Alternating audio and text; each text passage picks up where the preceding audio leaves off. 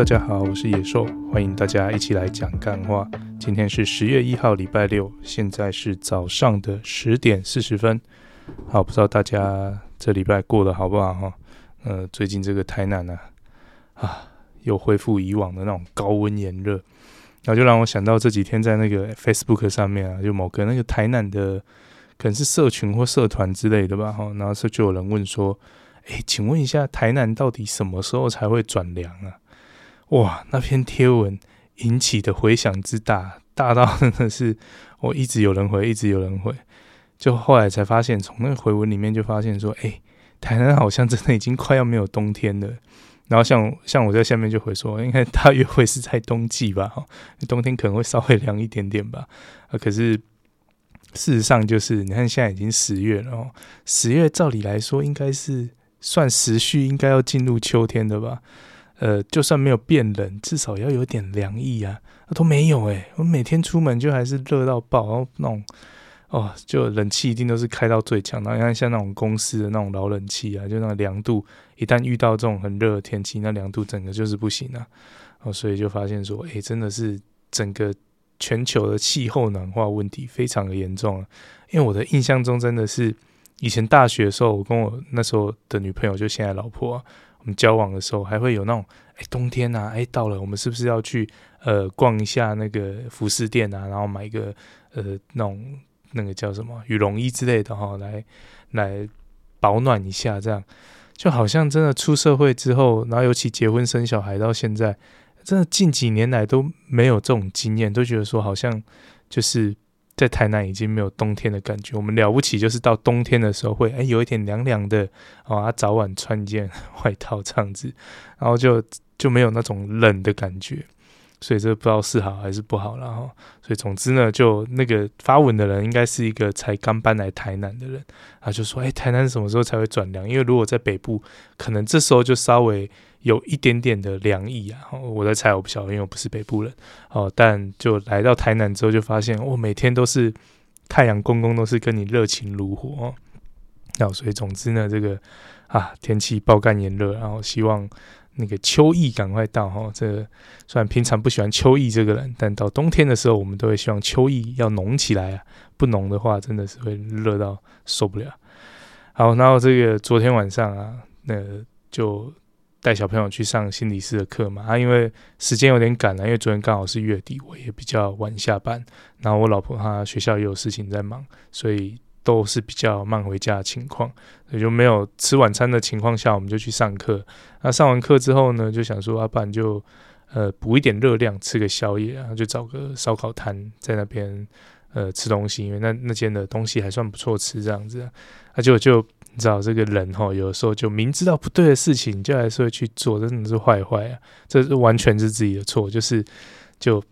想说，哎，那边好像就店的对面哈，有一间。有另外一间早餐店，那因为那个时间是晚上嘛，早餐店没开。然后虽然旁边画了红线，那我觉得诶、好像停那里还好哦，不会影响人哦，所以就就把它停在那个红线上了，这样子，我自以为啦哈啊，果不其然，因为那个是一个闹区的地方嘛，哦，那附近的住户水准是比较高的，所以发现说，诶、这个人怎么这样停在停在那个那个那个红线的地方，这不行，所以就检举嘛，警察当然就要来开单了。然后那个店家就赶快上来问说：“哎，请问谁的车是停在对面红线这样子？”然后说：“哎，刚刚我的车就停在哪？”他说：“赶快去，赶快去！”我就准备要去开走嘛。然后就走过去的时候，就发现警察伯伯已经在那边了。那过去之后，我就当然就我们做错事嘛，啊，我们也不是。不是某大艺人哦，可以说啊，我徐小新怎么样，不能什么的哦，啊，看我直接讲名字啊，反正总之就我们不是艺人呐，啊，也不也不是什么什么位高权重的人嘛，啊，这个也的确是做错事了，过去就哎拍谁拍谁，那个这个马上开走这样子，然后那警察贝贝就就就有点凶啊，哦，就说来不及了，那个单开下去了，哦，我说啊那。当然就没有解释啊，然后觉得说啊，那开单我们错嘛，该缴罚单就缴嘛，所以就哈呵呵呵，我随随在找，他就说啊，你怎么在这边停车嘞？啊，其实再往前一点有一个收费停车场啊，你怎么不去那边停就好？是多花一点钱，多走几步路哦，可是就没有红线停车的问题。就我就是呃转头看过去，就看到哎，好像真的有一个收费停车场。我觉得啊，这个真的是自己眼拙，然后没有注意，这是自己的不对，说说呵，拍谁拍谁，我水给停了呢，好，所以就马上要把车开走了。而且我车子要开的时候，我上去正准备要发动的时候，那警察就投靠过来说：“好啦，这次放过你了，下次我就一定会开单哦。”然后当然就说：“啊，谢谢谢谢，好，不好意思不好意思。”然后就赶快把车开走，然后就就想说：“啊，赚到一笔这样子。”然后开过去那个他说的那个停车场那边，然后就仔细一看啊，就发现说：“哎，干不对，呵呵，那停车场是一个停车场没错，但是它不是呃。”开放给所有人停的那种收费停车场，就是它是在全联隔壁的一个停车场啊，然后就稍微看了一下它的规则，好像就是说你要在全联那边买东西，然后他给你一个折价券，就是停车的折抵券，你才能够出来。然后那个那个缴费机是好像没有办法让你直接缴费出出场这样子，然后我不知道我们理解错误了，但好像看起来是这样，就就发现啊这样不行，所以只好就把车再。继续开远一点了，然后到最后大概开了呃，应该几百公尺有吧，然后就到了附近的那种呃巷子里面，发现有个没有画红线的地方，刚好有一个位置可以停，才停那里。哦，可能那个距离就远很多啊，但反正不管怎么样啊，最后没有被开罚单，然后我们车子也停到 OK 的地方，我想是不幸中的大幸，然后那这边也是。就 以自身的经验跟大家提醒，真的不要坏坏，然后不要存侥幸的心态，这个是不对的哈。然后我们也不能够跟人家说什么，啊、现在不是劝导而已嘛。哦，不行，这个是错误的事，我们不要做啊。所以总之呢，尊省了六百块，然后那这当然是感谢警察佩佩了哈。那前几天呢、就呃，就是。知道了一本不错的书，想要买给小孩，然后反正就是那时候听那个呃法白的节目吧，因为听之前的节目，然后然后就发现说他们有出一本书叫《童话陪审团》，然后听他们在讲那个书的内容，好像还蛮有趣的。那我就看了一下那个介绍，然后就是把一些呃童话故事呢，就是呃拿出来讲，然后。呃，分析里面的法律问题，这样哦，类似像这样的一个一个书，然后还有上下两册吧，好像就一个民法篇，一个刑法篇这样子，大概是这样的的的分类，然后那就觉得这书不错啊，所以就跟成品预定，然后就去成品取货这样子嘛。啊，去成品取货的时候，就想说，哎，我的成品会员好像快到了，那那个今年买书好像没有买的很勤。那这个会员可能会被取消，所以我想说稍微逛了一下啊，那这个看看说有没有什么书好买的。那因为瞬间要买书的话，也不知道要买什么书，所以我去那个那个叫什么，他们有个排行榜嘛，哈，我就去看了一下。哦，然后不看则已，一看惊人呐！我真的发现说这个，哎，政治人物写的书竟然榜上有名哎！我发现哦，真是令我。大开眼界，因为我想说这种书就是基本上应该是就是支持者会买嘛。我在想我的预设是这样，然后至少像以前就买过柯文哲的书啊，那因为那时候就觉得哦柯文哲好棒啊，被务实啊，被可爱，所以就买了嘛。所以以前是这样买，所以我就预设说心态应该是支持者才会买，所以支持者理论上来说应该呃。就是会很有限嘛，因为是个人的这个著作这样子，就发现说居然榜上有名的时候就有点吓到，他就看了一下，就发现说在这个呃那个叫什么人文社科的这个排行榜，然后那个里面就发现说有两位我们台北市市长候选人的这个这个著作呢，然后就榜上有名啊。首先呢，排名第七的呢是这个我们的这个。伟人的后代，疑似啊，疑似伟人的后代，这个蒋万安，哦，他的这个那个书名我会忘记，然后反正他那个书排名第七名，就诶、很厉害呢，前十名人文社科里面，哦，好像有点那样子，然后再往前看就发现，哦，有个更厉害的，哇，黄珊珊排名第二，他那那个书名蛮有趣的，叫什么三三十三个故事吧，哈、哦，有点谐音梗这样子，所以他的这个我就记起来，哦，蒋万那个我真的忘记了哈。那反正看到说第二哦，干得很厉害呢，然后就仔细再看一下这个排行榜，哎，台北市长候选人台面上不是三位吗？发现说，哎，居然只有蒋万安跟这个黄珊珊的。发现我们这个陈时中部长的书呢，不知道是因为他比较早出，还是因为他的支持度真的就没有那么的高？总之呢，在榜上呢就没有看到我们这个陈时中部长的著作，因为我记得他还有出一本书嘛，哈，那所以看到的时候就有一点点 shock。那当然，这个能不能换算成选票我不知道了，可是就纯粹以这个体感上的这种呃热度来看，就会发现说，哎，干这黄珊珊好像真的就是声量就是稍微比较稳定一点呢。就仔细想想，就蒋万安就会有很多各种不知道在冲三小的草包的形象出现。然后像昨天、今天吧，哈，在 Twitter 还 Facebook 就看到有人放一篇影片，就是在可能是一个采访的场合，呃，那种专访的场合啊，不是不是突然访问的那种专访的场合。然后好像人家问政策还是什么，就蒋万安好像答不出来，要拿给他旁边的幕僚，请旁边的幕僚替他代打。你说，哎、这不太对吧？你不是才是候选人吗？不就应该由你去讲是最合适的？怎么会是拿给旁边的人这样？就看起来真的是不大 OK。然后之前也有什么鹿岛的事件发生，然后他就有点不知所措，然后完全都不爱冲三小。然后甚至像他上一些节目去谈他的政策的时候，感觉真的说服力也真的是呃不大够了。然后又拍了一堆不知道在。在做什么的跳舞影片哦，反正就就完全不知道在冲三小，然后现在对他的的一个 stereotype 就会觉得说，好，就是草包一个这样，就个人的感觉，然后然后黄珊珊，你现在突然要我想到他的一个呃，就是表现很不 OK 的地方，我现在真的是想不太到诶，就感觉他就是稳扎稳打，然后他又具有这个呃前任副市长的这个。优势就感觉，如果你要延续柯文哲的政策的话，似乎由他来当市长是蛮不错的一个人选，这样子有一点这样的味道在了哈啊，但是就不知道是在哪里看到还听到，就说呃，其实，在台北市政府工作的人，并没有那么喜欢柯文哲的做事风格哦，所以在这样的情况下，假设是有台北市政府的人来投票，其实黄珊珊的得票率可能不会太高。哦，但是毕竟投票不是只有市政府的人嘛，哈，还是有这个一般的民众哦，所以这个不好说了哈。但真的体感上来说，感觉黄珊珊就是真的是那种不得不行那种那稳稳的那种感觉。然后陈时中就会觉得说，就其实整体形象是我自己是蛮喜欢的，呃，就就是这边报一个有点扣分的事，那边报一个有点扣分的事，就觉得好像哎，这个选情真的不太妙。所以呢实际上来说，好像。真的有点像瓜吉在说的那样，就是变成说，呃，其实你稳稳的打这个选战，对陈时中搞不好反而是更好的。然后像现在的这个打法，就反而是有机会会让一些可能会投的人，似乎不太会投这样子。然后，那但选举还没到最后一刻嘛，我们也不知道。现在都是那种，呃，有点像在打嘴炮嘛，然后大家随便预测一下。只是说，目目前的体感上来看。真的会觉得，哎、黄珊珊蛮有机会的，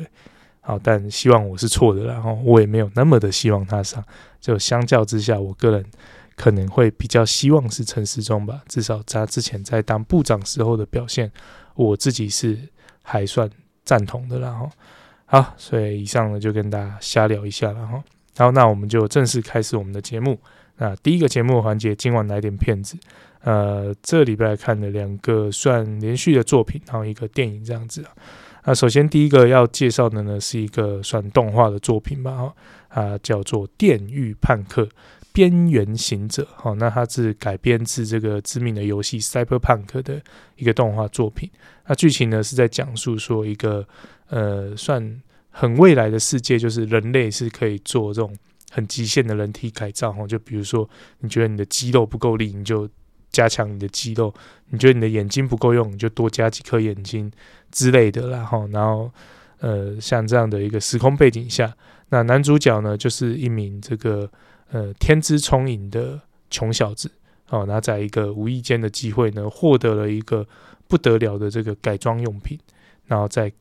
这个一连串的事件过后呢，他因为这个改装用品呢，完全的改变了他的人生的一个故事。然后大概是这样的一个。剧情架构好，那为了不要影响观影的乐趣，那我们一样就不要透露太多的剧情。好，那先给个分数的话，我个人非常非常喜欢这部作品。呃，我会给他九十到九十五分啊，我个人然后就真的完全被 touch 到。那这边要讲一下，就是平衡报道一下，然后就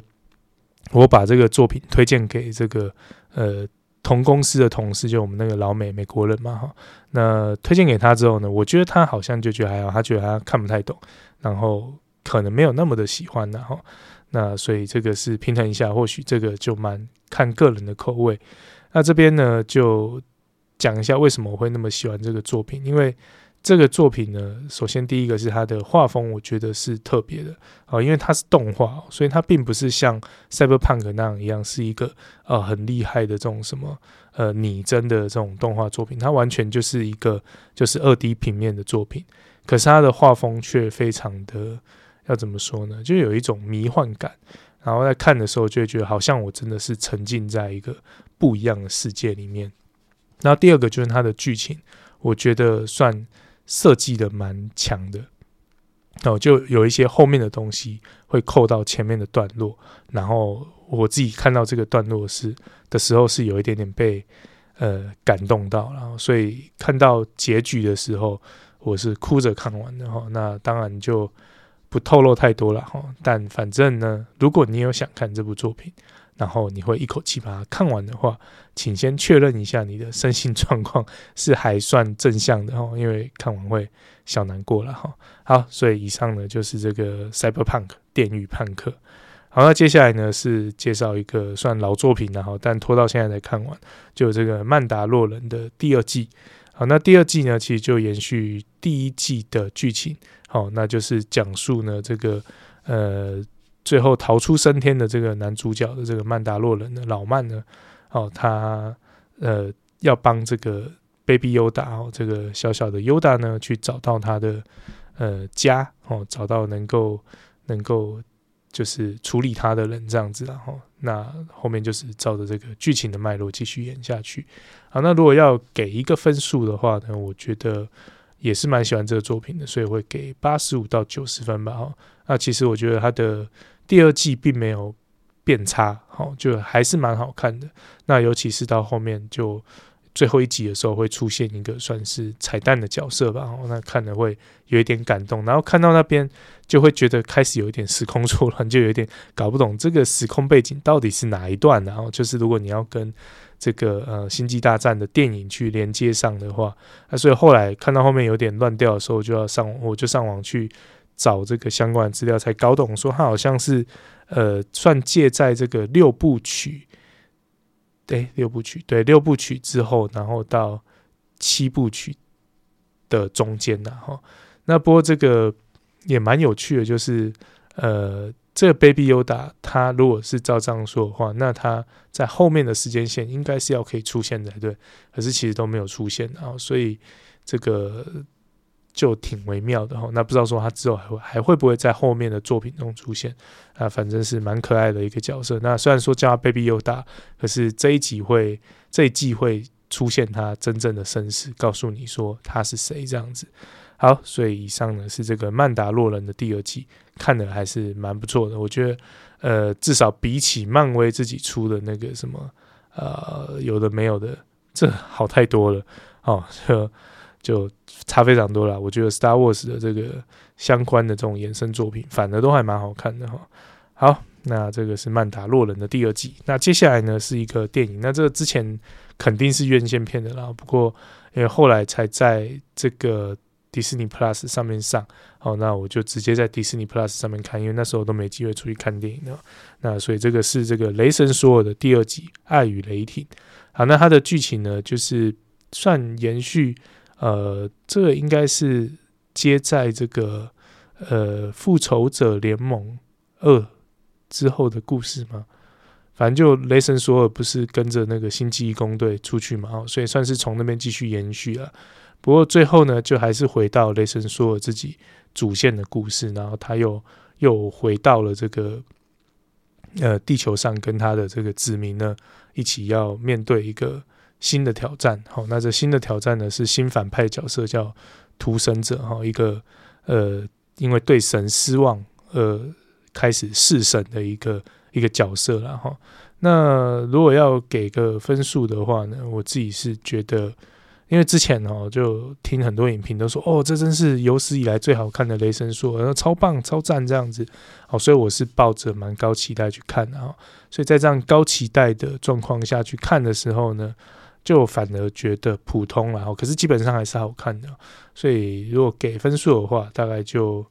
呃七十到七十五分吧。就呃整体来说是，当然就还是漫威一贯的这种风格嘛。那爽片啊，该搞笑的地方搞笑，该精彩的地方精彩，所以就觉得你要说，那很突出之前的作品嘛，好像也没有。然后尤其我觉得漫威就是这样，他常常都会，呃，一开始都会把这个反派塑造得非常的强，然后你到后面打败他的时候，又会觉得说，哎，他怎么好像就瞬间变得就很弱化这样子啊？所以我觉得说这个。东西会让我有一点出戏，然后呃，不然的话，其实整体来说是还蛮不错的。那当然，这个如果是更熟知漫威漫画的的人的话，搞不好就会更不喜欢这个作品，因为好像就是印象中啦，人家说屠神者这这个角色，呃，可能不应该是这样，应该是要再更更哈扣一点嘛，更硬汉一点这样子之类的哈。那所以总之呢，这个是。呃，雷神索尔的第二集啊，整体来说还是不错看哦。可是就也没有说厉害到觉得哦、非常的屌这样子。好，所以以上呢就是本周的今晚来点片子哈。好，那接下来我们进到下一个节目的环节——政治相谈室。好，那一样我们在开头先来关心一下世界的脉动哈。呃，首先呢，我们就继续来关心俄乌战争最新的战况哈。那现在我们。最后一次知道的是，这个呃，乌克兰已经吹起反攻的号角，那似乎进展还算顺利，有一些呃被占领的这个领土呢，都有慢慢的被收复嘛。那现在俄罗斯呢，在这个呃战争不顺利的情况下呢，他呃竟然在国内要发动这个动员令，然后那就是要开始来征更多的民兵，然后准备要加入这个战事。那目前第一波的征兵呢，预计。要这个征三十万的兵力，可是他这一波的征兵呢，算是蛮不顺利的，因为就呃似乎在国内然后这整体而言，他们的民意其实都没有那么的赞成这一场战争哦，他们就觉得说，哎，今天如果说是呃为了为了要抵抗外侮哈，我们要去上战场的话，那当然是这个使命必达哈，要打就来啊哈。可是呢，现在他们就是似乎都觉得说，这战争不知道在冲三小啊，超智障啊，然后感觉就像跟我们的好朋友在开战这样子。好，就至少从我们采访上的一些报道看起来有一点这样的意味在。好，所以他们的很多的这个呃符合这个征兵条件的人呢，就纷纷的就出逃了哈。有些就开车要离开边界，那有些就搭飞机要离开。哦，所以这个。呃，就代表说愿意留下来就是出不去的人嘛，哈。那这些出不去的人呢，被征来，似乎从媒体的报道上看起来，就素质比较参差不齐啊，哈。然后有一些似乎都有一点年纪了，哈。那是不是那么适合上战场呢？就是一个问号了，哈。那所以在这个呃征兵不顺利的情况下呢，这种 KGB 出身的普丁政权呢，就使出了过去的这种老法子。哦，他就是说，好，没关系，你就不要来。好，那我现在就来搞检举。好，所以他就是说，让这个呃女性呢，可以当这个吹哨者的角色。好，你去检举你身边哪个人符合征兵的条件却没有来。好，只要你检举满三个，不知道三个还五个，然后反正就检举到一个数量的时候，你可以换得你身边的一个呃男性的同胞呢，不用被征兵。好，就即便他符合征兵的条件，然后会因为你这样去检举别人，而能够获得这个免征的权利，这样子哈，所以就打算要搞内斗，然后就透过这种检举的方式，让这个呃他们的征兵能够再更顺利一点。哦，不过我觉得看到现在就会觉得说，其实老实说，他这个征兵到底目的是为了什么，已经有点。看不清楚了，因为现在像他们这个之前说要这个特殊军事行动，要保护这个乌东地区嘛。那其实，在近日就有做了这个呃被公投的这种事情嘛，就有这种荷枪实弹的这个俄罗斯军人就逼着民众出来公投，哦，所以当然就投出了被 被枪抵住头了，你还能投什么？哦，当然就投出说，哦，这个呃最低好像是百分之八十八吧，哦，那最高已经有到九七还九十八趴的这种同意票，哦，意思就是说他们同意呢自己成为这个俄罗斯的一部分，哦，所以在这样的公投结果之后呢，呃，普丁就有宣布说这些这个。呃，通过公投的这些地区呢，都会被纳入保护，然后成为他们的领土这样子。好，所以我在想说，如果是呃以这个方向来看的话呢，他可能就透过这样的方式，就掌握这个乌东的这四个地区嘛。那这四个地区拿下来之后，呃，其实如果普丁还没疯掉的话，那我认为说这个三十万的兵啊，然后他说要动用核武等等等的，这些都只是假象。这些都比较像是在警告其他的西方国家，不要进一步干扰这个呃乌东地区这边的的这个主权的转移哦，然后让他只要站稳这边的脚步，那我在猜这个战事很有可能在这边就暂时会画向一个短暂的句点，然后因为毕竟再打下去，其实对俄罗斯肯定是没有好处的嘛，因为看起来就乌克兰反攻是蛮顺利的。哦，所以与其继续砸资源在在这个很难取得的其他地方，那不如先在乌东这边站好脚步。那站稳脚步之后，如果呃普丁继续长命百岁的话，那照他一贯的手法，应该就继续透过这种呃资讯战等等的方式，再慢慢往边边渗透。那或许才会慢慢取回乌克兰的这个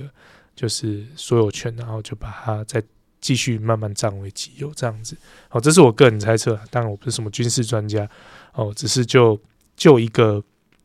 普通人的逻辑，就会觉得说，哎、你继续打下去好像也没有什么好处，好，不如趁现在乌东这四个地区，你反正都搞出这样，啊，不叫公投公投了嘛，那不如就就就到此先告一个段落哈，重整旗鼓再来。好，如果正常一点的话，应该会这样。不然你继续打下去，我真的不懂有什么好处。因为国内看起来也不赞同这件事嘛。那你征兵也征不了什么鸟兵啊。好，那即便你真的要动用核武好了，那动用核武的结果就对你的国家一定是好的吗？我想这个也都是未知数了哈。好，所以这个东西我们有待我们就继续看下去吧。好，那讲完战争呢，我们接下来来讲一些开心的事。呃，但这开心的事呢，又带有一点点不开心的哈。好，那总之呢，这个是大家知道，最近我们的国门要开了嘛？哦，现在已经确定说十月十三一定会开国门，肯定会开，一定会开这样子。好，那与此同时呢，日本也开始在展开这个呃放松边境管制的一个措施。好，不过呢，这次的这个放松呢，变成说两边有一点点的小摩擦了哈。那到底是怎么一回事呢？其实就是我们的这个呃日本呢，它目前入境呢还是会去看你打的疫苗是打什么疫苗，你有没有打满三剂？好，那它认证的疫苗呢，基本上就是以这个 WHO 认证的为主。好，所以我们的国产疫苗高端呢，因为它终究到目前为止都还没有呃通过 WHO 的认证。哦，所以当然就不在日本。认证的疫苗上面，哦，那就变成说，你今天如果呢是打高端疫苗的的朋友，好，那你打了三针，那你要去日本的话呢，他不认可你的这个疫苗，那你就必须要去做一个七十二小时内的 PCR 检测，好，那如果是阴性，你才能够呃搭乘飞机去日本，看你是要去玩还是怎么样了哈。好，那所以在这样的情况下呢，当然我们国内之前就已经炒过一波了嘛，哈，那。甚至我看那个老天的娱乐也有举办这个投票，哦，是不是认为陈时中该不该针对这件事情道歉？啊，那这个最后出来的结果好像在八七八成的人认为说陈时中要道歉吧？哈，那当然我是觉得说这个应该是因为之前有一些立院咨询的时候，呃，我们那当时的这个陈时中部长呢，有一些针对高端的这个。认证的问题呢，是讲的比较，呃，就是稍微有一点点比较怎么说呢？太自满了一点。好，那实际上到目前的结果看起来是，当然不是说这疫苗不好，只是就纯粹说你有没有有没有受世界的认可，至今仍是一个问号了哈。好，所以总之呢，这个国内炒过一波之后呢，现在变成日本这边的日本代表呢，竟然出来做了一个道歉哦，但当然不是他们官方的代表，而是一位在台湾呃派驻的一个记者了哈。那是这个日本产经新闻台哦，他在这个台北的一个支局长哦，这个叫矢板民夫哈。大家如果有有这个稍微关注一些台海的议题，我们就知道说，呃，矢板民夫呢对这个。这件事情是蛮关注的，哈，常发表他的一些看法。那看起来呢，他是非常非常的支持台湾跟喜欢台湾的，至少从他的言论呢，哦，实际上当然我们不晓得。好，那总之呢，就是啊，因为他已经呃两年半哈都没有回日本了哈，所以他后来呢，在九月二十五呢就重返日本。那他当时呢，为了要表现出他就是爱台湾的一个精神然后，所以他的三剂疫苗他都是打。高端的疫苗，好，然后也也因为这样子呢，他也要做 PCR 才能够回国，然后那最后呢，他是花了一千呃三千五的台币，好做了 PCR 才回到他的国家了哈。那他在这次的这个事情之后呢，他就说他对自己呢，身为一个驻台的这个日媒的记者。好，没有办法成功的影响日本政府对高端的这个政策，哦，所以他认为这件事是他做的不好，所以他道歉，然后，然后他自啊，他的说法是说，他说没有任何的数据去证明说是打高端，哦，是一个比较危险的，就传播性、传染性比较高的的一件事，哦，所以他认为说日本政府在这件事情做的不是很好，哦，那。他同时也指责一些台湾人为了这件事情是为了批评而批评，然后所以他他好像是说，就我不知道他是自己道歉还是他认为日本政府应该道歉，这我没有很确定。但总之，至少他自己是有针对他自己呃没有办法影响日本政府这件事去道歉。然后，那我自己看到这件事的时候，我就觉得说，诶，这个有必要要道歉吗？就看的时候是觉得有一点点呃满头问号了，那就是说。今天如果说这个国家的政策，它是要对台湾人民负责的话，比如说日本的政策，它是要面对台湾人民的质疑，好，要为台湾人民负责的话，那可能就需要道歉。好，可是这怎么看都觉得是日本国内的政策吧，所以他要面对的是日本的国民嘛。那你今天要面对日本的国民，肯定是要拿出一个比较好的说法。好，所以说今天。呃，比较中立一点的说法就是说，好，你今天有过一个举世都接受的一个认证的话，那这个疫苗我们就就认定嘛，哈。那所以用这个方式去作为一个评判的标准，个人认为也没有不妥。好，所以在这样的情况下，他们有一些中国也好像科兴疫苗吧，哦，就是有在他们认证的范围之内。哦，那所以我就是说，今天日本政府面对的是日本国民嘛？那、你今天说，即便台日友好，可是面对疫情这个东西，呃，就毕竟他们也没有办法说，呃，怎么说呢？就是很很有一个很 OK 的资讯去帮他们验证说，哦，高端这个东西就是呃感应超美，非常的厉害这样子。啊，所以在这样的情况下，你硬是为了说台日友好，然后。去用高端的疫苗来接受它的呃认证的话，那我想这个其实对日本政府来说，肯定也是一个很大的压力嘛。所以在这样的情况下，我即便我是台湾人，那我也认为说高端这疫苗也不是一个不 OK 的东西。可是他们不接受高端的疫苗，我觉得是可以理解的哦，因为你像美国，美国也没有承认高端疫苗啊。美国认定的就是 WHO 的，所以你今天如果要入境美国的话，你今天打高端，你是连进去都不能进去，不是做 PCR 就可以进去。好，所以像之前那高嘉宇不是本来有一个参访美国的机会，他也因为打高端而没有办法去嘛，这些都是事实。好，那当然我们就是硬要说去找一个战犯的话，你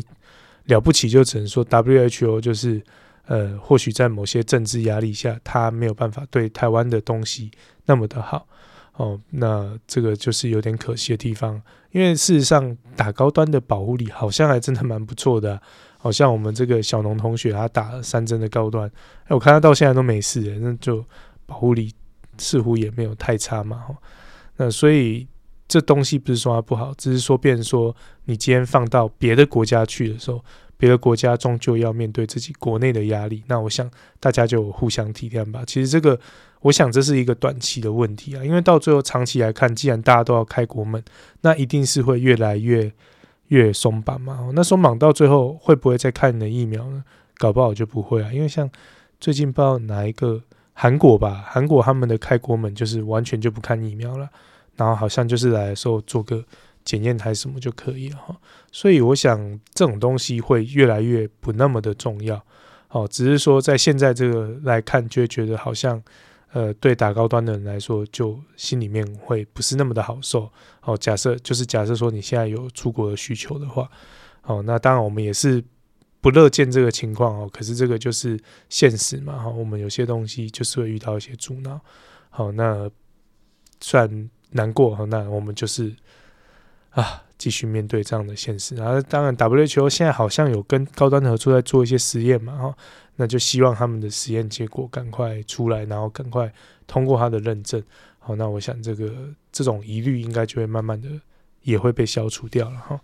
好，但总之国门要开了哈，那日本也可以去了。好，你各位啊，准备好了吗？出去玩啦！啊，好，那接下来呢，我们就开始来回到关心我们的国内的一些消息了哈。那先讲个小事儿啊，这真的是很小的事儿了哈。这其实在每一间公司都有可能遇到的事儿，可是呢，啊，在某些人的身上遇到呢，就会变成是一个好像很重大的事件一样，哈，被拿出来。好好的检视了一番，然后那就是我们非常关心的这个廖老大啊。那这廖老大呢，他呃近日呢，因为一些劳资纠纷啊，哈，那所以有被老检开罚单，然后辅导等等之类的。然后结果呢，这个呃老检员要去的时候呢，就在现场呢就被这个廖老大骂到哭，好，然后这件事呢就上了媒体。那之后呢，廖老大就出来开直播去说明这件事了哈。那所以我们来看看这是怎么样的一个事件呢？哈，那好像是这样子然后，那这个呃廖老大的，就是我接下来讲的这边呢，先讲他说的部分哦，因为其实我们也不知道说他的对照是谁哈，就我们不知道说跟他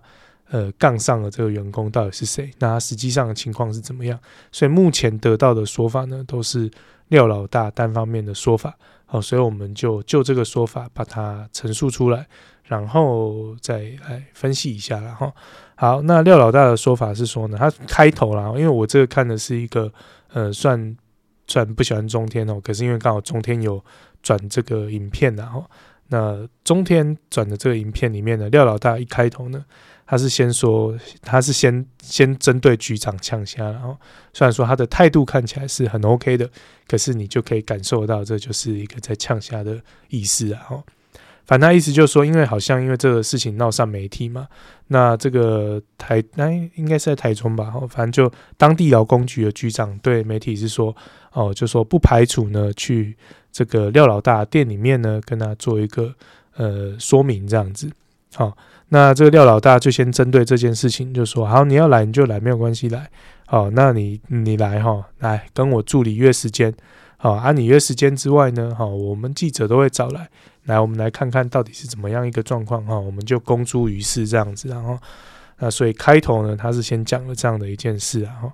呃，这个就摆明是那种。真的就老大心态嘛，我就哎，你来就来啊，你来跟我助理约时间呐，那还把助理的电话就就念出来哦，所以现在大家都知道这个廖老大助理的电话哈，啊，你如果要跟廖老大约时间，记得打他助理的电话了哈。好，那接下来呢，他就来讲这个事件的原委了哈。那这边稍微浓缩一下，我就不不逐字稿了哈，毕竟太浪费时间了哈。那反正简单来说，就是这个有一个员工哈，女性的员工。到他那边就职之后没多久就怀孕了哈，那他当时是他的说法是这样啊，他认为说，因为他那个员工的工作，他是必须要搬上搬下，然后就是有些呃需要搬东西的这个工作内容哦，他认为说，诶，这个是不是会影响胎儿的安全？然后，所以他就就要求他要调职啊，哈，他就说，诶，你这样不行啊，你不然你看要不要做内勤啊，或者是做做产线的工作之类的哈，那他他就。呃，在他的直播的意思是说，他的比较轻松的职务有两种。哦，那一种的话呢，是可能有点类似产业线的的员工吧。哈，呃，他说因为那个那个比较单纯，哈，所以那个薪资是比较低一点的。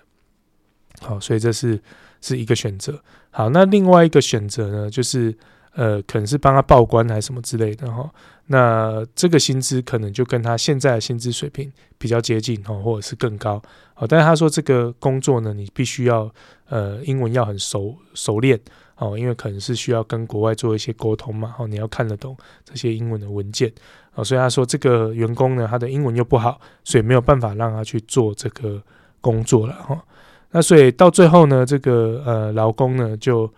呃就跟他说啊，不然你就支遣我这样子，然后然后廖老大的意思说好，那他就支遣他，那他意思是说他的支遣费呢也是照这个呃嗯。劳基法去算的哈，就说这个支遣费他也没有亏待他的意思啊，所以就支遣掉了哈。那之前之后呢，过没多久，哦，他说不知道过几天了哈。那这个员工呢，就去向劳工局去检举，哦，说这个廖老大的这个公司呢有这个歧视怀孕的事情。那因为被检举了嘛，那肯定是要劳资协商嘛，就有一个呃协商了。签字作业，然后那如果在这边呢能够调解 OK 的话，那基本上就就结束了哈。那看起来他们是有协商出一个结果。那据廖老大所说呢，最后他是给这个员工二十万元的的这个赔偿金，好，然后让这件事情画上一个句点。啊，可是因为呢这个事件的关系呢，那劳工局呢就开始有这个派员来辅导了哈。那派员来辅导之后呢？呃，因为廖老大他就说，之后这个职缺还是要开出来嘛。那在开开出来之后，他是说为了要避免哦，一样是这种怀孕事件呢，哦，那造成说一样的麻烦事，哦，所以他呃就会在这个员工应征的时候呢，可能就是给他们写一个类似调查表这样，哦，然后去确认说他现在是不是一个怀孕的状态这样，然后。那劳工局呢，针对这个事情呢，就发文跟他说：“哎，你这个东西不行啊，因为你去调查人家的隐私，哈，这个是违法的。”哦，他就建议他改善。然后后来可能就是有那个那个辅导员就去，肯告诉他要怎么做嘛，哈。那去了之后呢，就就廖老大就针对这件事情说说：“哎，那我现在不能问我的员工有没有怀孕，可是这个工作如果不适合孕妇，那我要怎么办？”哦，那这个辅导员可能是比较基层的员工嘛，那这个廖老大可能口气也不是那么的好，所以他也不知道该怎么回答他，就说：“阿爸，你就行问，哦，让这个局处去有一个正式的公文回复他嘛。”哦，那廖老大就不爽，哦，他就觉得说：“为什么要询问？什么都要询问？那你不会自己来交？”哦，所以就产生了这一次的这个事件。然后，那这个其实我觉得就是，呃，但馆长那边他有救他。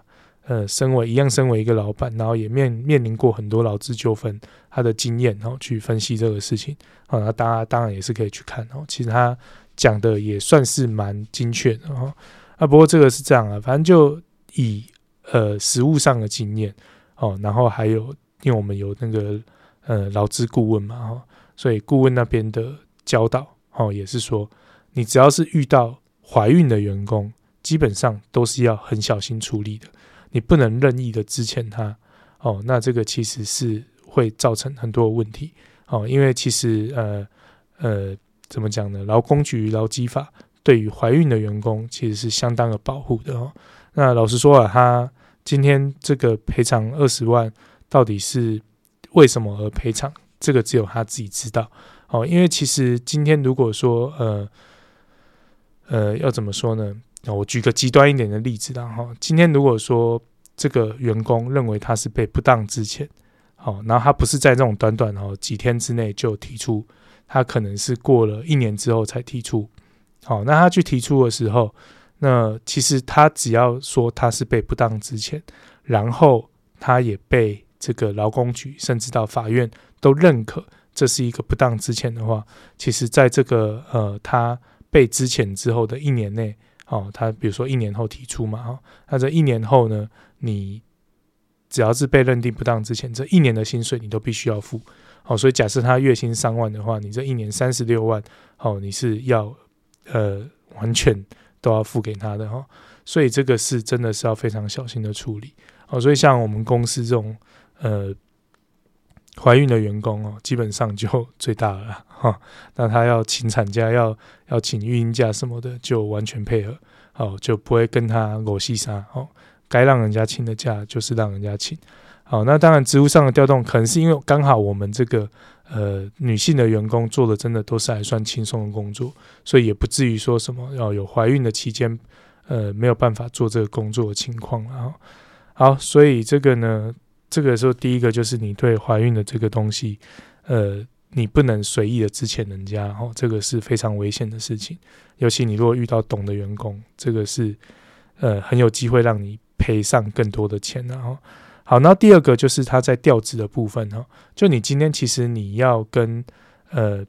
就是一个员工说要请他调职调到别的职务的话，哈，那即便你的理由是说要保护他的胎儿，然后。可是你要调职的时候是要劳资双方同意，哦，就是说你希望他调职，他也同意调职，那才是一件 OK 的事。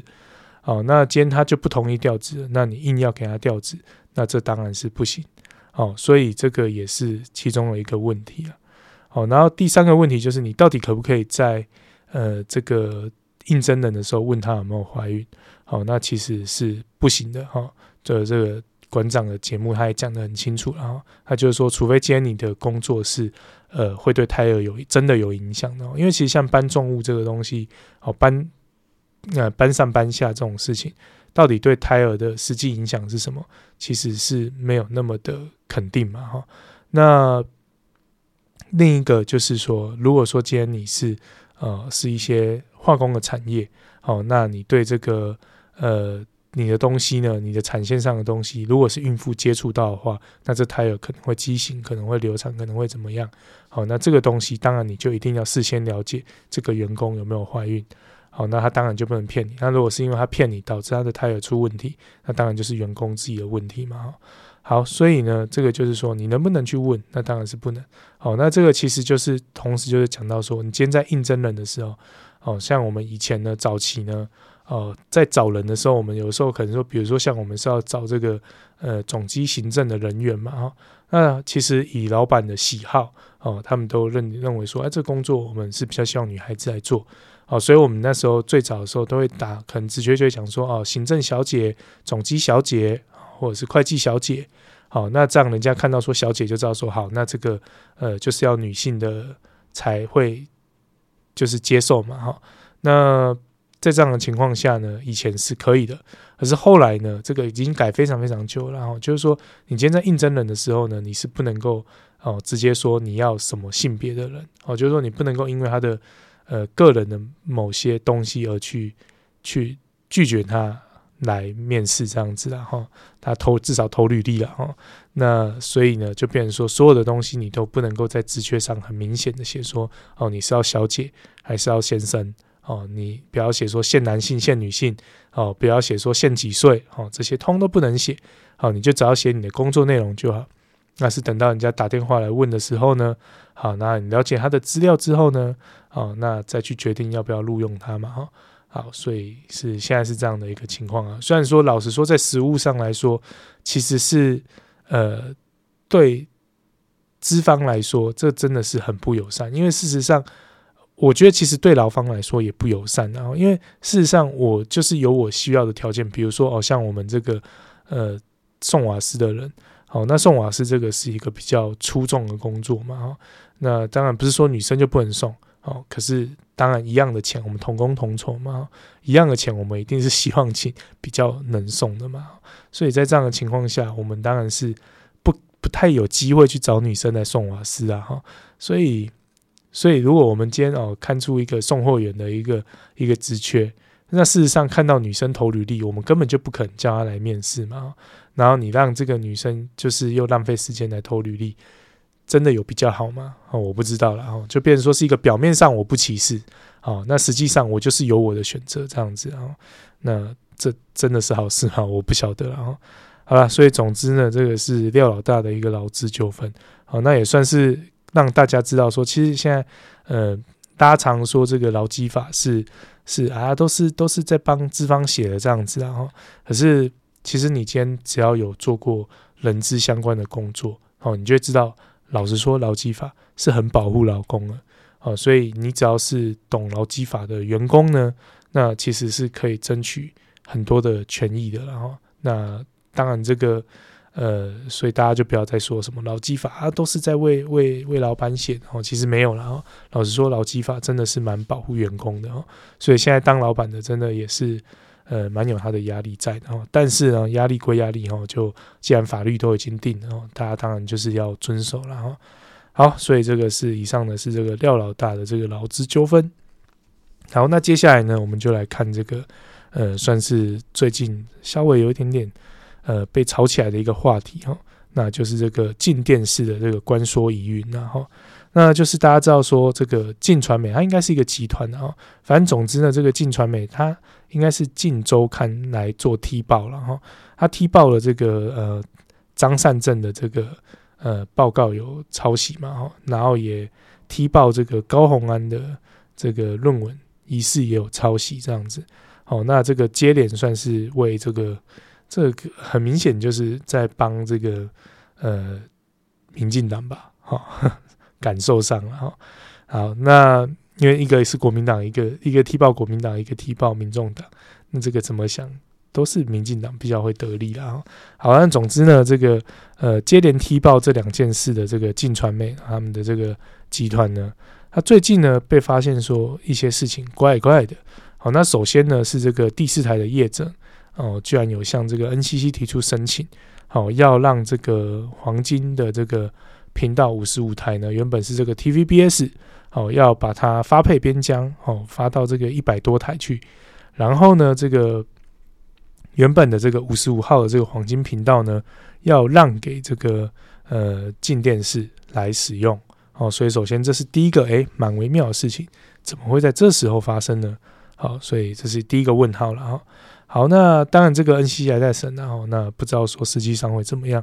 结果没想到呢，这个屋漏偏逢连夜雨，然后在这个事件发生之后没多久呢，时代力量的这个立委哦，那应该是不分区立委吧？这个陈椒华哦，他在质询的时候呢，就用一段这个录音来质询苏贞昌，问他说是不是在替这个呃静电视关说。好，那总之呢，这个录音呢，应该是一个呃，可能进电视或或之类的这个相关的一个股东会，然后他是这样说的哈。那这个股东会里面呢，这个当时的这个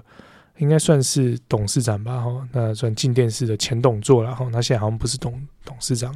哦，这个叫裴伟。好，那裴伟呢，他在这个录音里面呢，哈，意思就是哦，讲了很多了哈。那当然讲的意思就是说，呃，他这个。哦，他那那时候好像进电视要去申请这种呃第四台的这个执照嘛，哈、就是要上架去啊。然后在申请执照的时候呢，呃，他的陈述是说他受到 NCC 的百般刁难，问出了非常多奇怪的问题啊。所以他或许跟总统不错，又或许是跟行政院长不错啊，不知道。总之，他意思是说他有跟这个小英总统呃讲这件事。然后他说，小英总统呢就说好，这个这个该处理哈，然后就就责成这个啊苏贞昌院长就尽快帮他处理这样子，好，大概是类似像这样一个录音内容。那当然在咨询上的这个呃录音是其中的一部分，好，并不是全部。那据说呢，整段的录音呢是有一个多小时，然后那事后呢，这个因为被被就是爆出来了嘛，哈。那这个裴伟呢就有出来澄清了哈，他意思就是说呢，这个录音有经过变造，然后呢，这个呃，他也说这并不是股东会里面的的一个正式的发言，而是在股东会之后的闲聊，所以这到底是变造还是没有变造？这个说法是真的还蛮奇怪的。然后最后呢，他又说什么？呃，这个从中作梗的呢，其实不是 NCC。哦，也不是苏贞昌，哦，也不是谁，哦，他说其实是这个民众党的立委谁谁谁，哦，然后再搞他这样子，哈，那这个就有点雾里看花，好，那当然，如果我们是把接连的事件连接起来就，就好，他有帮这个呃民进党做踢爆，然后呢就获得了这个黄金频道的转移机会，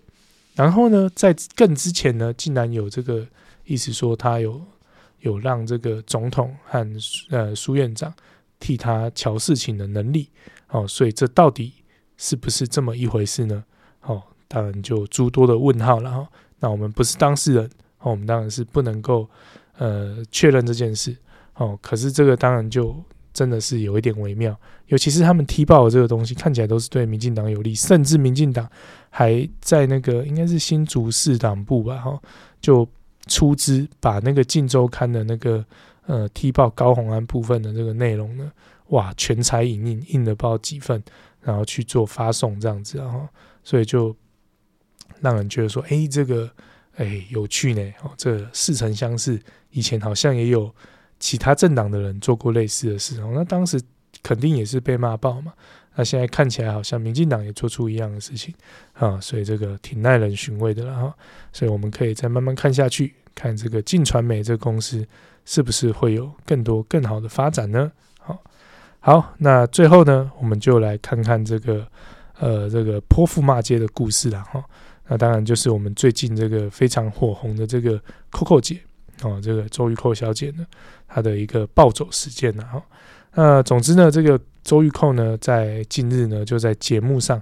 哦，他针对这个呃，算蒋孝严哈，那就是这个蒋万安的老爸了哈，他的过去的这个绯闻的事件呢，就拿出来做一个炒作，哦，我也不知道为什么要炒作这个，这个现在要选的要选的又不是蒋孝严，去讲这个到底意义在哪里，不懂了哈，好，但总之呢，他就去攻击这件事了，然后就。直接讲说这个啊，蒋孝严当年的这个绯闻对象呢，就是指以前的这个中国小姐哦，张淑娟。那老实说，她是谁，我也不知道。哈但总之就是一个可能当中中国小姐应该是。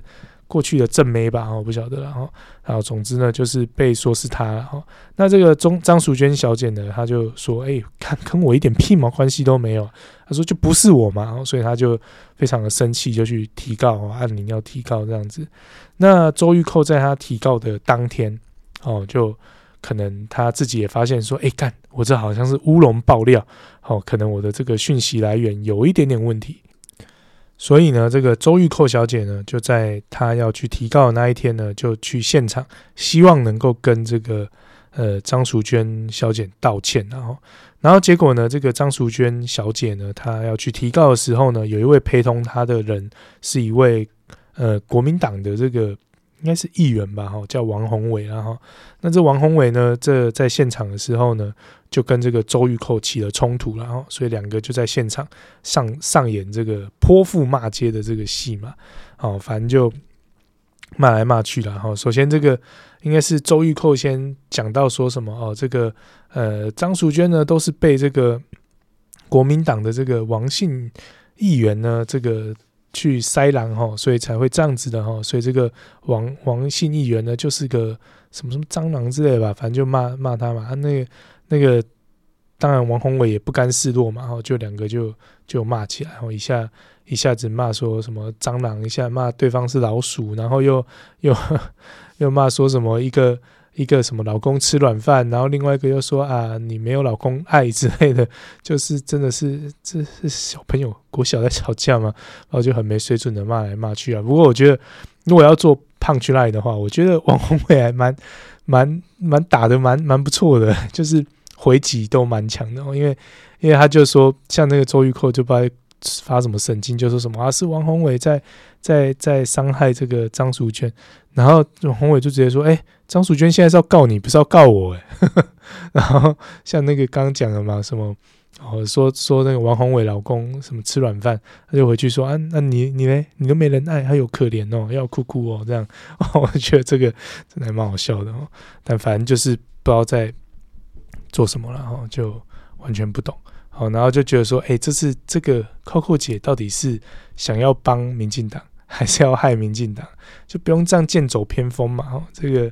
这个搞到最后，就会让人家觉得说，就是怎么说啊？这个东西我们理性上来看，就是跟这次的选举真的是关联性不大嘛。哦，因为你就算是要帮民进党，你也不应该打这个，因为这个是不是要选的那个人的事啊？是要选那个人的爸爸的事啊，你去讲他爸爸过去绯闻怎么样，这很重要吗？就不知道我自己就觉得一点都不重要了。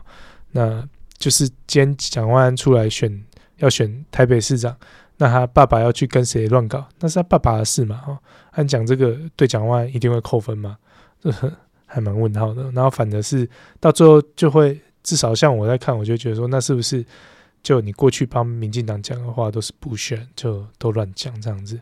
啊，我是觉得反效果会比较多了哈。啊，不过现在看起来就是呃是还好啦，没有看到说那民进党的人有很明显的做什么，就是呃切割之类的动作，当然是稍微有一点点。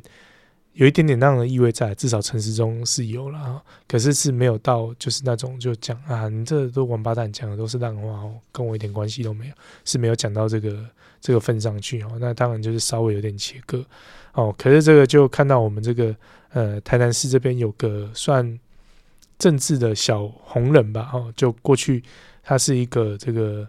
呃龙崎那边的一个里长，然后那。呃，曾经要出来选台南市长哦，那时候他其实得票率算不错，虽然他没有选上哦，可看得出来大家是蛮支持他的一个信念的哈。那他接下来的布局是要选呃，就是两年后的这个立委哦，那所以现在都有在做一些呃操作这样子，然后那他在他自己的粉丝团哦，他就是有讲这件事情啊，那是很简短的短评，然后。算是有点为他抱不平吧，哦，他就觉得说，哦，那周玉蔻这个当然是做错嘛，他做错你就是要认错，哦，他说这种改变你才能够重生嘛，哦，而他在讲的就是说，哎，以前有很多跟这个周玉蔻小姐麻吉麻吉的人，那你们现在在哪里？哦，如果说你们现在很无情的跟这个周小姐切割的话，他就觉得说，啊，你们这些人真的是怂啊，哦，他是这样形容，然后，那也觉得说，真的是你看过去。呃，要打这个柯文哲，哦，那或者是打各种选战，其实都可以看得出来，周玉蔻是蛮蛮帮民进党这边的，然后，所以在这样的情况下就，呃，你要做很很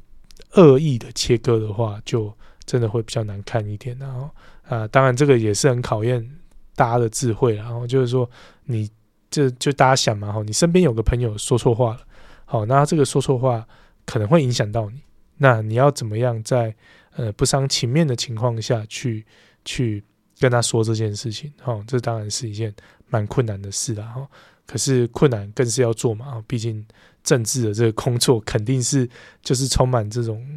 很麻烦的事情。好，那我想就留待这些有智慧的人慢慢去处理吧。哈，好，所以以上呢就是今天的这个政治相谈室。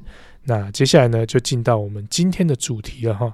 那今天我们的标题呢，叫做这个呃哈佛级的这个政策买票，那到底是怎么一回事呢？这其实是很很地方的事情呢。好，那老实说，本来我也不知道，好，是因为老婆的事情才知道了。哦，那总之呢，就老婆那天回家的时候就说，哦，他突然临时有一个会议，哦，然后突然到说就是真的是蛮突然，然后然后他又刚好遇到这个系统有问题，所以他没去开。然后他后来才知道说是这么一回事，反正总之呢，哦，就是我们的这个，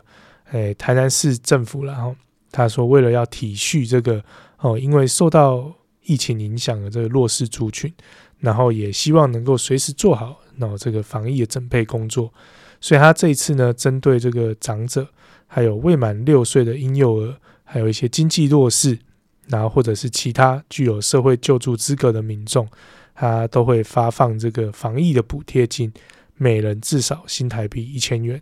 好，那他预计呢，这个发放的人数呢是五十一万人，所以这个经费呢，哈，发放的经费就是五亿一千万元，然后这个预算的部分。好，然后除了这个之外呢，他发放的时间其实是在这个算重阳敬老金的附近嘛，哈。所以他说长者的部分呢，哦，就是本来就都有这个重阳敬老金一千块。好，那今年呢就加码，再多送了这个健保的福利金。好，那所以呢，你如果符合资格的话呢，这个两个加起来就两千块嘛。哈，那防疫的补贴金呢？哦，那你都领得到重阳敬老金，肯定也符合资格嘛。好，所以就会在这再加这个一千块，所以一共呢就会领到三千块。好，那这个就是新闻稿。那跟我老婆有关系的部分呢，其实就是这个呃未满六岁的婴幼儿的这个发放了哈。因为他这个发放呢，就是我也不知道为什么他把他这就是把这个工作归给了教育局，因为我有我自己的直觉，我会觉得说，哎，这是算社会福利的部分嘛？感觉不就是社会局之类的局处工作吗？怎么会变成教育局去？完全不懂为什么。然后归到教育局之后呢，哦，教育局就。就把这件事呢，就交交办给各地方的学校，哦，所以每间学校呢都会分配到一些扣打，哦，然后去帮忙发这个一千块，哦，然后这个就变成各学校的工作。然后因为刚好我老婆处事就是呃这次教育局的指派的这个承办单位，好，所以他就必须要承办这个工作，然后所以也因为这样就就发现了这件事情，然后再去进一步了解。好，那我们家有没有领到呢？我们家有，好，就我们家最小的女儿就刚好在这个 range 里面，所以我们家有领到一千块，然后那开不开心呢？啊，没什么感觉，好，我也不知道这一千块到底对防疫有什么帮助。然后假设我们因为这样而少了收入的话，我也不知道这一千块能够帮助我什么东西，好，所以还好，没有什么特别的感觉了哈。好，所以我们这边呢，就先来看一下，说就是既然讲到重阳敬老金，好，所以我们就可以来看看说。到底过去重阳敬老金的发放是怎么样？好，所以台南这边呢，呃，去年呢的发放方式就是这样了哈。你如果不到一百岁的哈，就九十九岁以下，好，那就是一千块了哈，九十九到六十五了哈。那如果你满一百岁的话呢，你就是呃，每个人会有一万块的礼金，还有两千块以下的礼品一份。好，所以这是过去的做法。好，那我们就不要看那个百岁人瑞，然后那个当然是比较稀世珍宝一点。好，那我们就来看说未满百岁的部分。好，所以等于今年呢，它是加码了一千块。好，然后应该说加码两千块了。如果再加那个什么防疫补贴金的话，好，所以等于直接就暴涨三倍。然后觉得说，坏，为什么？什么原因？好。那这个就挺微妙的哈。好，所以我们就来想说，那我们来看一下这个六都的发放方式，哦，这个今年跟去年的比较了哈。好，那这个我们就先来看首善之都台北哈。那台北的发放方式是六十五岁到九十九岁，然后这个它同时有一个条件，就是说你在重阳节的那个月，哦，你必须要是台北市的列册的低收入户或中低收入户。的人口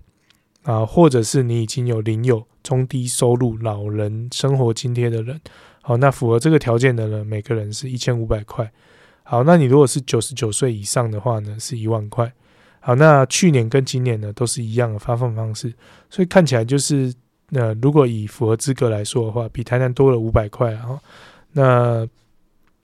九十九岁以上，所以他九十九岁他就。就有符合这个一万块的资格，然后比台南再松一点点。好，那接下来我们来看新北哈。那新北的发放方式是六十五岁到七十九岁一千五，八十岁到八十九岁两千，九十岁到九十九岁五千，九十九岁会加赠礼品，一百岁以上会发到两万块。哦，所以看起来新北蛮大方的哦，在发这个。重阳敬老金的部分，哈，但是今年呢是没有什么变，去年跟今年都是一样的了，哈。好，那再来看桃园，好，那桃园的话就是未满九十九岁两千，满九十九岁两万，哦，所以也是比呃台南市还不错，哦，但是都没有加码，哦，今年跟去年都一样。好，那再来看到台中，那台中的话呢，呃，六十五岁到八十九岁是两千块。九十岁到九十四岁是三千块，九十五岁到九十九九岁是五千块。那你只要满一百岁呢，就是一万块。好，那今年跟去年一样，所以看起来也是蛮慷慨的了哈。好，那再来最后看到高雄，那高雄的话呢是六十五岁到七十九岁一千，好，那这部分跟台南是一样的。那八十岁到八十九岁呢就是一千五，然后九十岁到九十九岁是五千，那一百岁以上是一万。好，那去年跟今年也都是一样，都没有加码。好，所以如果纵观六都来看，虽然呢，哈，说我们的基底是比人家，就是比某些县市是低的，好，可是呢，我们今年呢一口气，好，如果你所有都算进去的话，加码到三千，那其实都已经比很多县市大部分能领的金额还要高了哈。那这个加码我也不知道是是为什么有那个，就是啊。我说不穿了，我觉得这就是政策买票。好，那当然了哈，我们就要来看一下说，那到底台南市的这个呃财务状况怎么样哈？你总不能说为了做这件事情，哦，然后呃是在一个你财务很不好的情况下做吧？所以我们来看呢，这个台南市税务局呢，他们在应该是今年五月的时候的一个新闻稿，然后他就是说，这个市长黄伟哲上任以后呢，就落实准节优先开源并济的策略。呃，然后就啪啪啪，反正就是讲一些破烂趴的话了哈。所以总之呢，他意思就是说，就是截至去年底啊哈，我们台南市的这个总体的债务已经减少一百九十一亿元，那公共的债务减少五十二亿元。哦，那说是呃台南市升格以来呢，是债务的新低点。那他是说今年的呃长期债务的举债空间呢，更高达了九百九十二亿元。好，那他说市府持续减债的成果呢，让这个台南市民呢，去年底的时候，人均的负债也下降为两万九千五百六十一元。好，那比起那个黄伟哲刚上任的时候呢，已经减少了两千四百五十元。好，然后他说这个减少金额的幅度呢，是六都之冠。哎，哦，所以看起来是有省了一些钱。所以你省的那些钱，哦，原来不是为了更长远的规划，而是为了在重阳敬老的时候，一口气把它发出去啊！对啊，你要想嘛，一个人如果说是减少两千多块，啊，他加码给老人就加码两千块了，哦，然后给幼儿的一千块嘛，然后给一些需要救助的人一千块嘛，哦，这过去没有的嘛，哦，所以就是加码部分。那当然，这个这个跟人口数的比例来说，当然不会是全部的人口数啊，所以就有点像是你省了两千块，然后你又多花了一千块这样，就。完全不懂意义在哪里啊！所以看到这个时候，真的是有一点点觉得傻眼啊！那当然，针对这个事情，我们也就希望能够知道说，诶，这个这个是不是有经过议会的这个审议啊？议会有没有有没有去把关这件事情？好，所以因为过去我在这个永康区呢，曾经投过一个时代力量的议员哦，那各方面整体来说，他的政策跟呃，议题的立场算是跟我的想法还算接近，好，所以是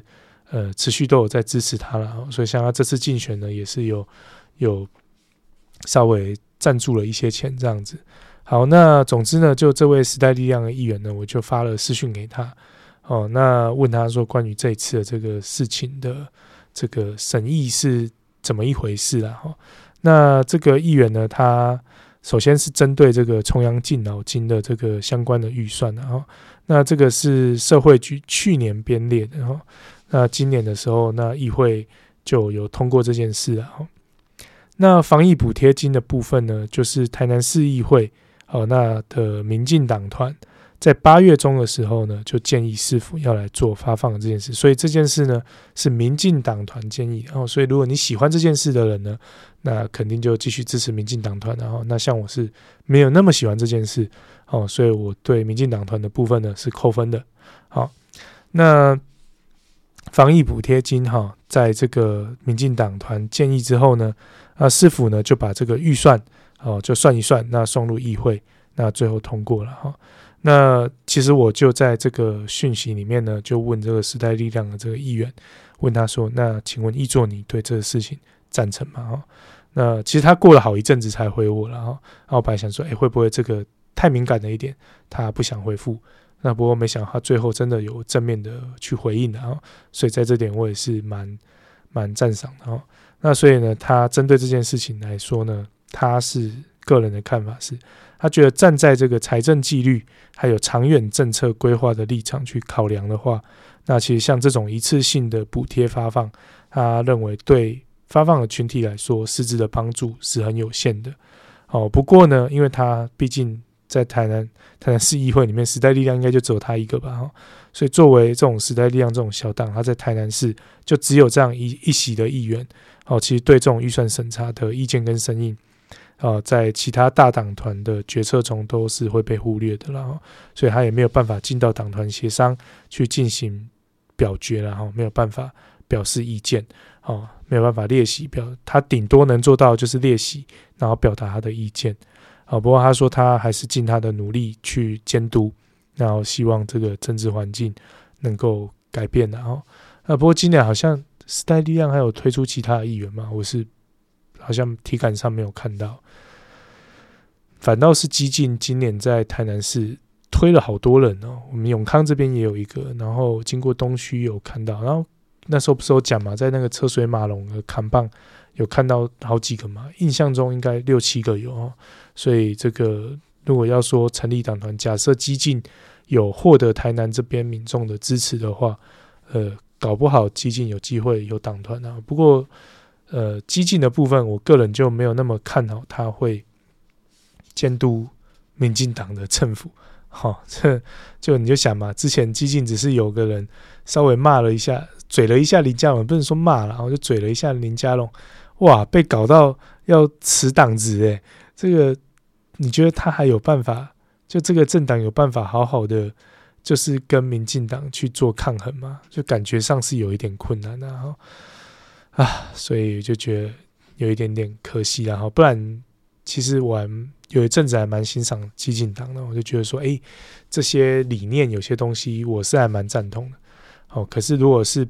就是只是要顺应民进党的声音的话，就会觉得好像有一点可惜啊。哈啊，那但时代力量好像也很有限。哎，好像有，他们好像还是有推出一些人，可是可能体感上应该没有那么多了。哈，好了，总之就希望这些小党能够在这个地方的选举能够。再多凸起一点，然后不要让这个世界只是就让台湾的政治只剩下蓝绿两种颜色哈。但民众党的话就先不要哈，他们的东西我好像没有那么的喜欢的。好，那所以最后讲回这个政策的这个呃内容，好，那个人的看法了哈，那就是要怎么说呢？这次他如果只针对这个防疫补贴金的话。就是五亿一千万的预算嘛，那其实这个五亿一千万，你为了发给这些人一个人一千块，其实是很劳民伤财的，因为他就必须要要要寄送那些通知单嘛，哈，那这就是第一个成本。哦，那当然这成本看似不多，那累积起来也是一笔钱啊。哦，然后另一方面呢，这些公务员为了处理这些事情，就要多花额外的成本去做嘛，哈。那如果说是在上班时间内做还好。那假设超过上班时间呢？哦，那当然市府是说可以给他们加班费，哦，可是其实给的加班费是杯水车薪的，哦，所以对他们来说也不见得那么公平嘛，那另一方面就是说，好，那即便你有给加班费，那加班费也是成本的，所以为了花发这些一千块，那你做的事情其实成本肯定不是只有这五亿一千万的，那肯定是高于五亿一千万的。啊，不管怎么样呢？就是至少有五亿一千万的成本，那五亿一千万的这个预算，你发给这些人一个人就是拿一千块，到底对这些人的帮助会有多大？真的是很不好说啊！如果今天我真的生活过得非常非常的贫困，哈，真的是呃随时都没有下一餐的话，那肯定这一千块帮助是非常有意义的，然后，所以我也不是说它完全没有效果，哦，可是如果对大部分的家庭来说，我们今天。呃，工作呃算是 OK，好，那要养家也没有什么太大的问题。呃，那这一千块到底能够做什么？了不起就我今天晚餐多吃几块牛排，然后然后就没了。所以这跟防疫到底有什么关系？到底要补偿在哪里？真的是一个问号。那反倒是说，我们今天这五亿一千万，如果把它集中起来，可以做的事情不是更多吗？好，比如说，哦，我就讲一个好了。前上个礼拜就是。因为小朋友买东西的关系，就带他们去我们台南台南市北门路那边，呃，买了一些东西。这样，那因为北门路那边不是很好停车啦，所以就是停的比较远，要走去买东西的地方。然后我才发现，因为我太久没有在那边逛了，以前在逛的时候没什么感觉啊，因为可能年轻吧，然后或者是骑脚踏车、骑机车就比较没有这种要走很远的问题嘛。那就这样走一大段路，才发现说，哎，台南的人行道真的有够他妈的不友善呢！你知道它那个高低起伏是一下高一下低，好，那如果说他有做一个好的阶梯也就算了，他那个阶梯就有的时候是很随便的哦，就可能是呃平常我们正常两个阶梯的的高度，它却只有一个阶梯，所以变得你上上下下是很很累人的一件事。那当然对一般年轻人来说都还好，可是你要想今天这个路不是只有给年轻人走哦，你有老人家，老人家走这个路的时候，其实就相对就比较危险，也比较不方便嘛。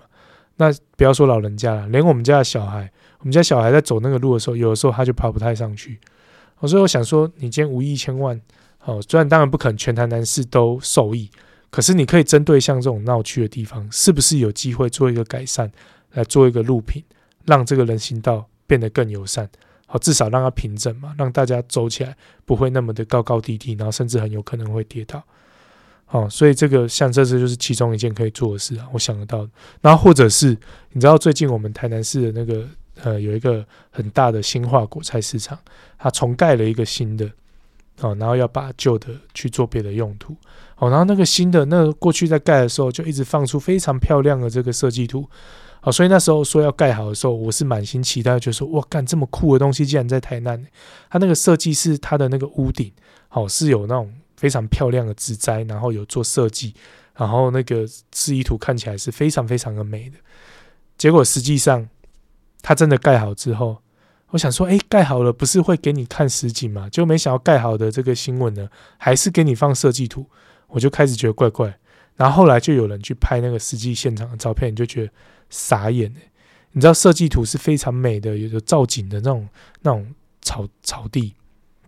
实际上去看，看起来就像杂草，那个设计感完全都没了，它就变一片杂草。我想说，五亿一千万，不然你也拿去。把这个工程做好，如果你是碍于预算的关系，不是也更好吗？然后就说你能做的事情超多的吧，五亿一千万肯定能做一些什么事吧，能改善一些对大家都好的事情吧。结果没有，你就是拿来让大家拿一千块，然后多吃几块牛排，或者是怎么样，那多买几罐酒精，不晓得。好，那我觉得说，我个人就会觉得，这到底是意义在哪里？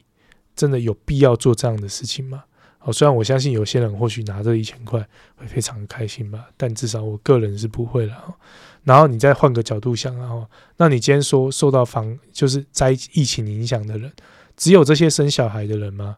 没有吧？不是吧？有一些工作的人，他因为疫情，他也受到影响了。那一样在台南市，他一样缴台南市的税金，为什么他没有？对不对？所以这这公平性到底在哪里？就完全是一个问号啊！哦，看起来至少我真的是觉得超级奇怪的了。那近日这个呃台南市也要选举了嘛？哈，我们也要选我们的台南市长，然后来数数看台面上有什么人。黄伟哲要拼连任，那国民党派出谢龙介，其他还有没有？呃，谁我不知道，好像还有那个之前比较红的那个什么 Crazy Friday 吧，什么林义峰嘛？哈，那。今年它的声量就没有那么大，就除了前阵子说车子在高速公路火烧车之外，好像就没有听到他太多的声音了。不知道今年他会选怎么样？但不管怎么样了哈，就发现台南市市长的选择竟然就只有这些扑龙宫的，就一个是很会吃肉造饭，然后钱拿来政策买票，好，那不能怪他啦，民进党团体的。然后呢，这个国民党派了一个，就是整天只会冷笑伟，那他厉害就厉害在台语很会讲。的谢龙介，然后 Crazy Friday 真的不知道他是在干什么的哈啊，只能从这些人里面硬选出一个比较 OK 的，那到最后我又只能投回这个很会吃卤肉饭的市长啊，就觉得 这该说台南很可怜吗？不知道该怎么讲才好了哈。好，那最后呢，算补充资料了哈。虽然说他很会吃肉燥饭哦，但我们还是要替他说说话了哈。那这个呢？为什么会说是哈佛等级的这个政策买票呢？因为我们这个台南市的市长呢，诶，看他的学历其实蛮高的哈。这这阵子不是有人在占学历嘛哈，然后就去看了一下他的学历。我们黄伟哲的学历呢，他的大学，他大学就已经是台大了，台湾的最高学府。好，那当然他的学系是呃相对没那么亮眼，然后是这个农推系，然后农业推广系。好，然后之后呢，他。去美国那边呢，就有去取得这个硕士学位。那他的取得硕士学位呢，是两间非常有名的大学，一间是哈佛大学，一间是耶鲁大学。好，然后他拿的是这个公共卫生的这个双硕士学位。虽然我说我不知道为什么会有这种拿法，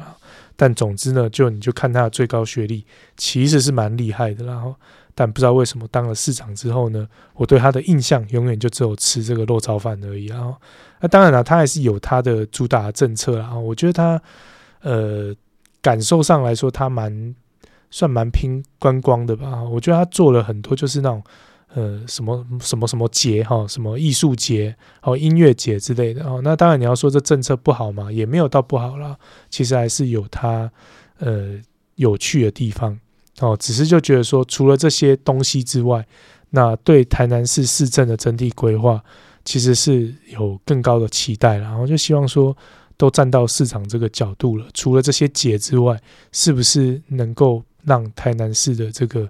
嗯，软硬体有更高的一个升级，哦，那当然他的下一个任期，我想应该是可以顺利连任，然后就期待他的第二个任期能够做出更好的事，至少不要愧对他的这个哦，干双双硕士诶，这个哈佛耶鲁诶，这不是开玩笑的，不是不是什么辛辛那提呢哈，哈，之类的，然后。好了，那是开玩笑的哈。总之呢，这个以上然后就是这次刚好发现台南市的一个政策，让我有一点点小失望，哈，就拿出来在这边当主题跟大家做一个分享了哈。好，那我们的节目到这边呢，就准备要进入尾声了哈。那结尾的地方呢，我们一样送一首歌给大家。好，那这次送的这首歌呢，是一个日文的歌曲哈。那这个歌名呢，我不会念。因为是日文，我不会日文，所以我们请这个 Google 小姐念给大家听，然后大家听一下这个歌名。好，所以总之呢，这个是一个日文歌。那它呢，其实是这个一个动画作品哦，叫这个《阴阳眼剑子》，它的这个主题曲啊。那如果这个把它翻成中文的话，好像是说我才看不见呢哦之类的意思啦哈。那其实是会选这首歌呢，当然就就主要是它的那个歌名，我才看不见呢，我就觉得说。好像像这种政策买票是有的时候大家就是就觉得说啊，我装作看不见啊，就觉得说啊，这不重要啦，没关系啦，一千块拿一拿，爽一爽就好了。好，那其实呃更认真的去想这一千块背后代表的含义，好像